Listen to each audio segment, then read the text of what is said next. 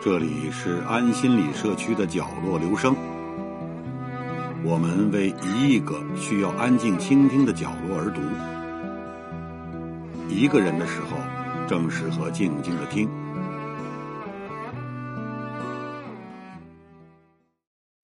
也许对男人来说，步入中年后最拽的财富是家里有两个娃，加上老婆不上班。这就是为啥好多老公不加思索对老婆说：“再生一个吧。”老婆说：“生了没人带。”老公说：“你辞职吧。”哇哦，人生达到了财富鼎盛，存在价值感获得了最大认可。当一个中年老父亲无论以何种表情口吻讲述他有两个小孩时，切记。不要觉得他苦不堪言，他字里行间隐藏着的是炫耀。你看，我有能力生俩，你行吗？确实，这起码证明他行。包括但不限于，在生理上、精力上、财力上，以及对配偶生育意愿的权威力上，他都更接近人生赢家。男人。对生小孩这件事的看法比较简单，哦不，应该说对于小孩这件事的看法简单，因为生的环节不用麻烦他，甚至带的过程他也只需驾着七彩祥云远程指点一二。比如最近著名商界领袖俞敏洪先生的“生孩子很容易论”，他说生孩子其实成本不高。我真想有四五个，这也许是典型的直男思考方式吧。生孩子这件事儿，他参与了百分之一，但却说的百分之百理直气壮。我想，也许他是对的，生孩子确实不怎么难，也就几秒钟的事儿。但中年老父亲特有的财富歧视链已经明显成型。你的成功可以不取决于你有多少钱。而是看你的能力能拥有几个娃，所以俩娃打底是标配，加上老婆全职才到位的老父亲们胜算很大，处在财富歧视链头部。国家放开二胎后，很多男人以拥有不止一个小孩为成功人士必备要素。不少人说，办公室里的老母和老父亲。都有一条暗物质歧视链，老母们的根据娃的优秀程度来区分，老父亲们则基本根据他自己的硬件来区分。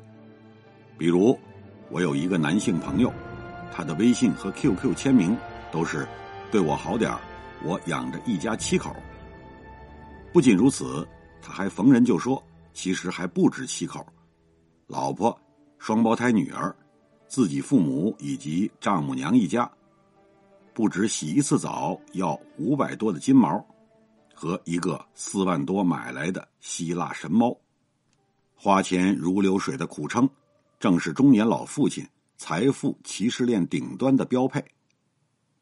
有些男人小富即安，生活大手大脚，却依然会被还着贷养着老婆。不定期给俩娃买着进口奶粉的穷酸中年老父亲鄙视，为什么？因为孩子才是固定资产，稳定收益投资，孩子越多，越配装逼。所以吃的是草，挤的是奶，只会奉献不索取的老父亲，妥妥的可以进入财富歧视链顶端。我们常听到周围的中年男人说。我又陪女儿上了一下午舞蹈课，或是我又带老婆孩子去逛奥特莱斯了。听起来真的是一个完美的、有责任心的、事业与家庭兼顾的、浪漫又柔情的好丈夫、好爸爸。然而，在他们的太太口中，可能他就是一个云配偶，和我们听说过的所有云配偶一样，不怎么靠谱。中年夫妻的罗生门，没那么容易参透。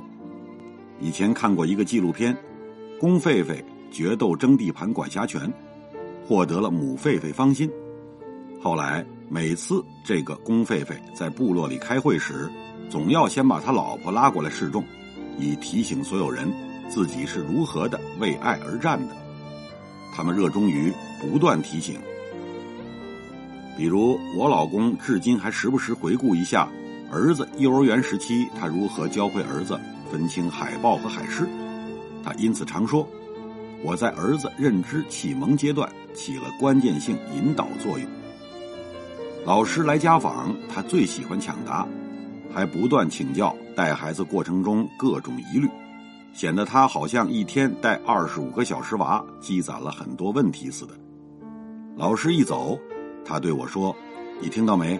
老师说了，带孩子要有耐心。你以后能不能有点耐心？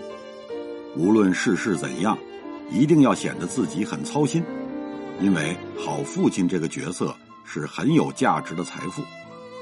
所以，家庭唯一顶梁柱，百年树人全靠我的老父亲。”才可以登上歧视链顶端，这就是很有趣的人间大戏。男人们对自己的付出感到很满意且自我感动，做过一次的事可以回忆赞美好几年。太太们对他们所作所为都不怎么满意，并且总觉得别人老公都挺好的。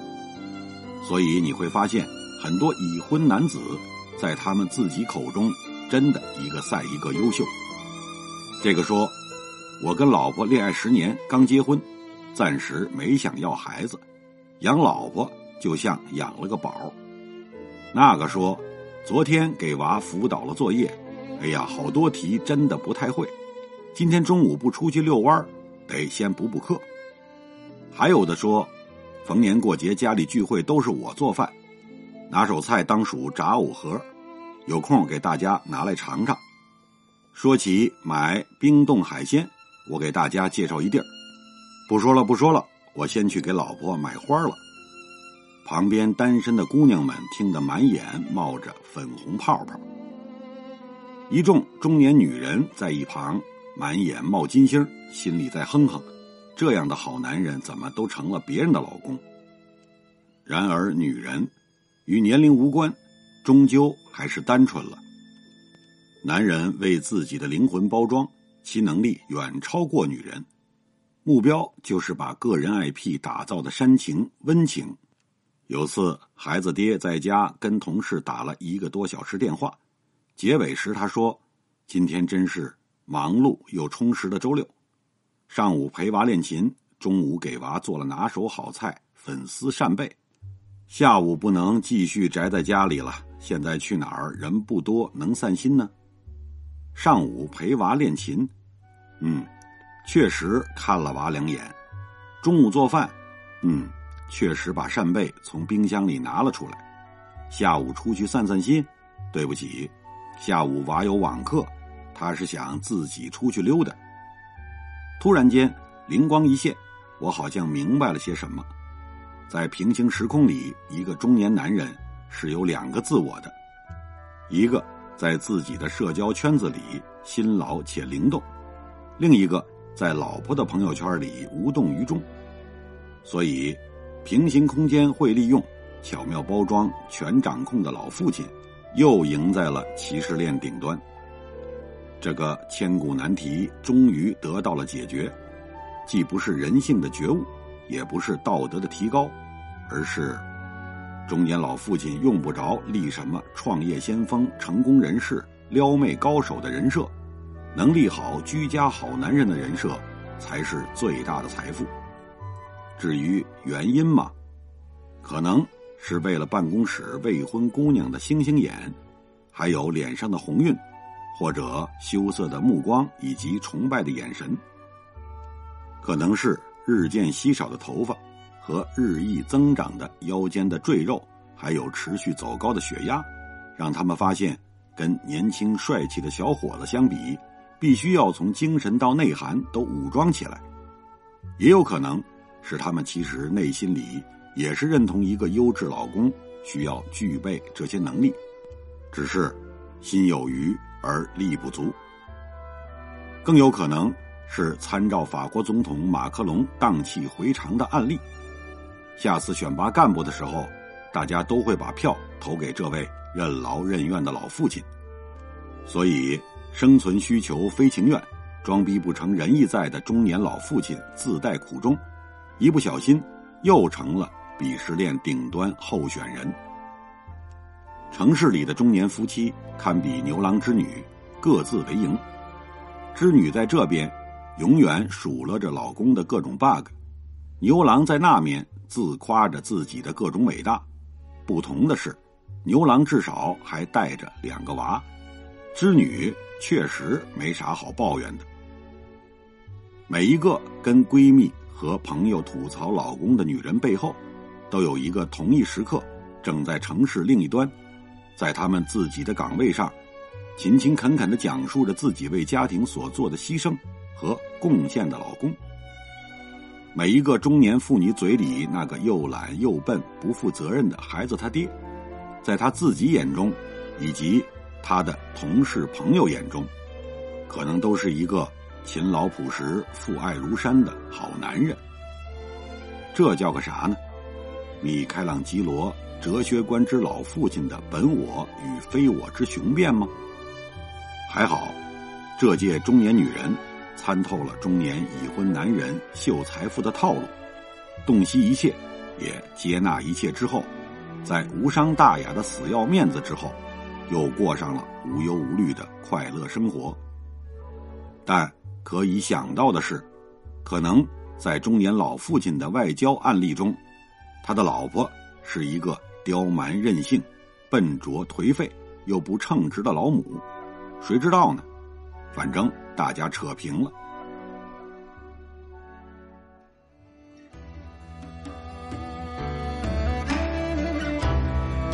以上为您朗读的。是作者格十三写的一篇文章。谢谢来自每个角落的慧心倾听，请记住这里，我们在一起呢，咱们天天见。